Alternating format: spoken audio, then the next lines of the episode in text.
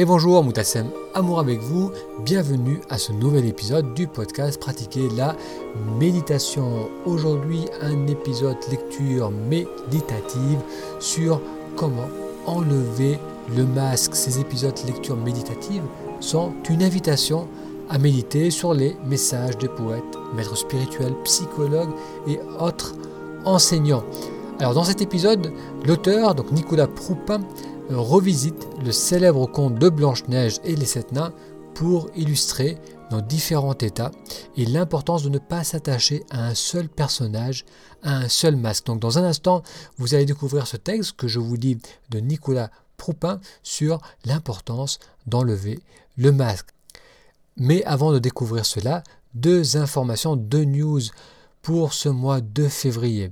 Alors tout d'abord, les séances euh, individuelles que je propose maintenant depuis 2-3 semaines. J'ai eu l'occasion de rencontrer, de discuter avec euh, certains des lecteurs, des lectrices du blog, des auditeurs, auditrices de ce podcast. Donc à travers ces sessions individuelles, ça m'a permis de mettre un visage, de mieux vous connaître. Donc rien que pour ça, c'était une expérience enrichissante.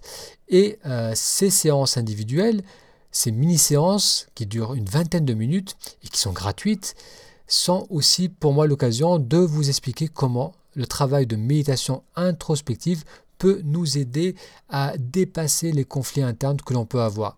La plupart des personnes avec qui j'ai discuté se trouvent face à un dilemme. Il y a d'un côté la prise de conscience que certains changements sont nécessaires. Les personnes savent par exemple qu'elles ruminent trop, c'est leur mental qui cause le plus gros de leur stress, mais malgré cela, malgré qu'elles en, ont, en ont pleinement conscience, qu'elles comprennent le mécanisme du mental et comment il génère notre état d'être, notre état de stress, malgré qu'elles ont conscience de cela, elles n'arrivent pas, elles n'arrivent pas à lâcher prise, elles n'arrivent pas à se libérer de cette habitude de stresser.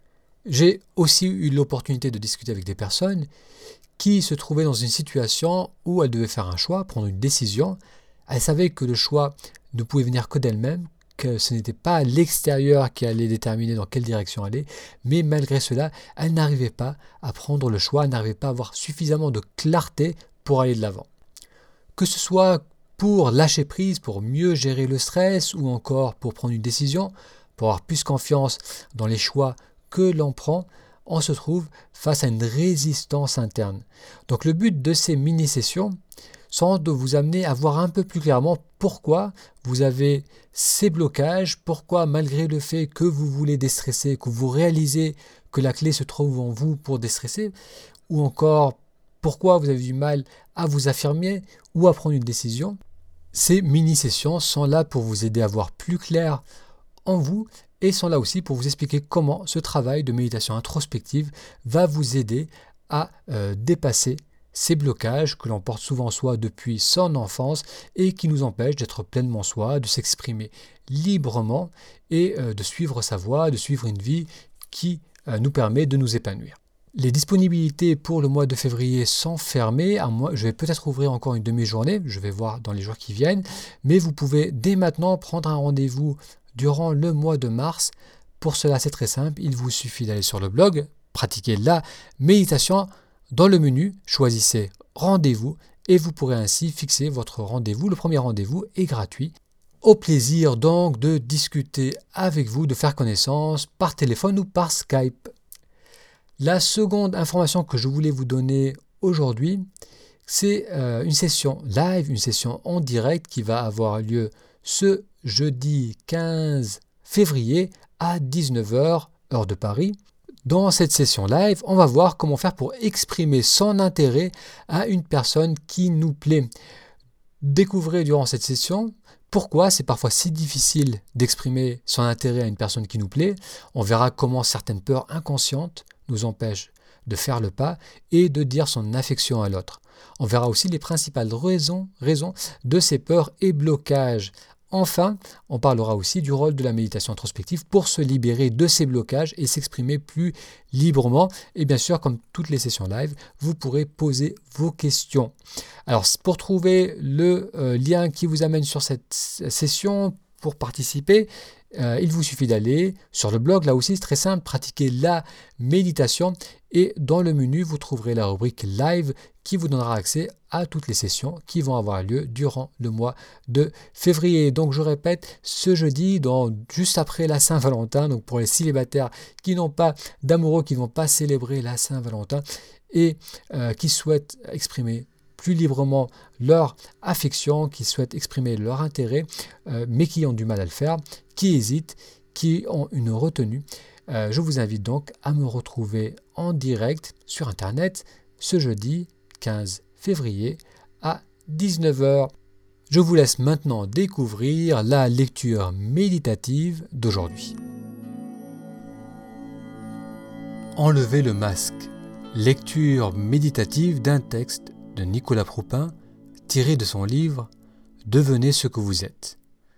Dans le texte que l'on va découvrir, Nicolas Proupin nous parle de l'importance de ne pas s'attacher à un personnage, à une émotion, à un masque, et d'intégrer toutes les facettes de notre identité pour pouvoir briller pleinement.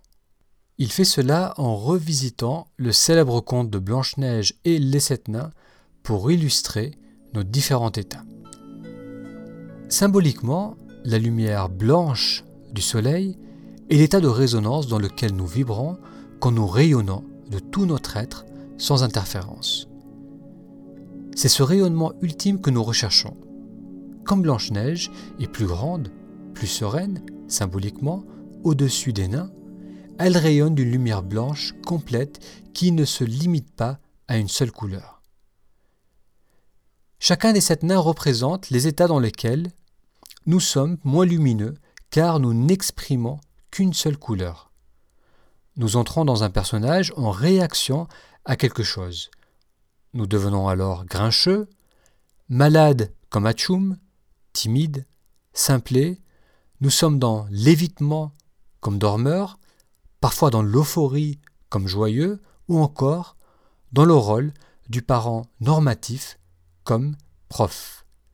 Les sept nains représentent les états dans lesquels nous nous limitons, nous nous enfermons symboliquement. Certains disent que ces personnages, les nains, sont bien plus colorés que Blanche-Neige. Moi, je les vois surtout bien moins rayonnants. Quand une personne se met en colère, elle fait résonner de tout son être la vibration de la colère. Cela peut paraître très coloré, mais elle ne rayonne pas de la lumière blanche, seulement l'une des sept couleurs qui constituent la lumière blanche. C'est une lumière dite polarisée. La personne joue alors un personnage limité, polarisé sur sa colère, simplement coloré d'une seule longueur d'onde. Même si cela peut dégager beaucoup d'énergie, celle-ci est monochromatique et a une seule saveur, celle de la colère. Lorsque nous utilisons les expressions être en colère, être heureux, être anxieux, être amoureux, cela signifie que nous sommes l'une de ces émotions, que l'ensemble d'atomes qui nous constituent est dans cette émotion.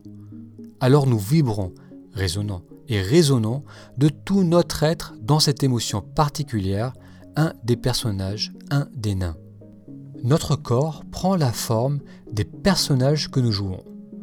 Alors, souhaitez-vous prendre la forme d'une personne rayonnante ou d'un grincheux? Plus vous restez longtemps dans un personnage, plus votre corps va cristalliser cette posture et avoir des difficultés à en sortir. Pour sortir du personnage dans lequel nous nous retrouvons parfois bloqués, nous avons recours à certaines stratégies. Nous laissons le temps agir, nous allons voir un thérapeute, un ami, une comédie au cinéma, quelque chose pour nous aider à changer de rôle. Un des bras de levier de changement que je trouve particulièrement efficace est celui de se dire si je reste dans ce personnage, à la fin de ma journée, voire à la fin de ma vie, serai-je satisfait? Aurais-je des regrets? Le temps est-il venu pour moi de passer à autre chose? Depuis le début de notre existence, nous jouons à un jeu que les Grecs anciens ont appelé théâtre. Avez-vous déjà observé un bébé qui chute en apprenant à se déplacer? Une fois à terre, il s'aperçoit que personne ne l'observe, il se relève par ses propres moyens. Il joue un rôle d'autonomie. S'il voit que quelqu'un le regarde, il se met à pleurer, à jouer un rôle pour obtenir de l'attention.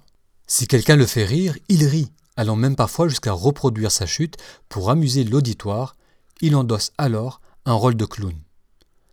Comme ce bébé, nous pouvons changer de personnage instantanément comme on zappe d'une chaîne de télé à l'autre. Nous avons la faculté de pouvoir changer d'émotion et de résonance en un instant. Alors pourquoi se complaire dans certains personnages, a fortiori s'ils ne nous conviennent pas? Nous passons beaucoup de temps à jouer des personnages socialement corrects, convenus, nous essayons de nous persuader ou de persuader les autres que nous sommes qui nous sommes, nous pensons sincèrement être dépressifs, hommes d'affaires, amoureux, bon mari, foncièrement honnête, mais est-ce vraiment la vraie personne ou seulement un de ces personnages? Nous avons tellement l'habitude de nos personnages que nous nous identifions profondément à eux. Parfois un personnage en place est une véritable entité et désire garder le contrôle, comme une personne au pouvoir tient à rester en place. Si quelqu'un joue le nain Hatchoum, pour reprendre mon exemple du conte de Blanche-Neige, pendant des années, il finit par croire qu'il est vraiment Hatchoum. Lorsqu'un personnage prend le micro, il prive les autres personnages de leur temps de parole et donne le ton à toute notre existence. Cela devient notre personnage principal, le héros de notre vie, celui que l'on croit être. Alors que par essence, nous possédons en nous tous les personnages. Qui peut prétendre ne jamais avoir été dépressif, agressif, bon ou mauvais Suivant les individus, chaque personnage s'exprime de façon unique dans les différents domaines de leur vie. Certains sont timides au travail et grincheux à la maison, d'autres sont l'inverse, mais de même que la lumière dite blanche possède théoriquement toutes les longueurs d'onde, nous avons en nous tous les traits de caractère. L'idée n'est pas de consacrer sa vie à devenir un des personnages, dans le sens de devenir quelqu'un, comme il est souvent tenté en essayant de mettre en avant qui nous sommes, mais de devenir ce que nous sommes, une personne entière qui a intégré tous ces personnages. Pour trouver votre voix, ne vous trompez pas de cible. Chaque individu possède en lui tous les personnages. Il n'est pas seulement le personnage principal polarisé qu'il joue en public, le personnage principal est rarement la vraie personne. Chaque personne est entière. Dans notre vie, c'est lorsque nous intégrons l'ensemble de nos personnages que nous laissons la place à notre vraie nature et faisons l'expérience de briller. Trouver notre voie demande d'intégrer un à un nos personnages pour nous retrouver, nous, complètement, pour devenir ce que nous sommes ultimement, une personne entière.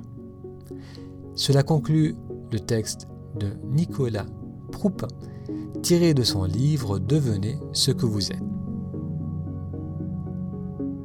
Merci d'avoir suivi cet épisode lecture méditative.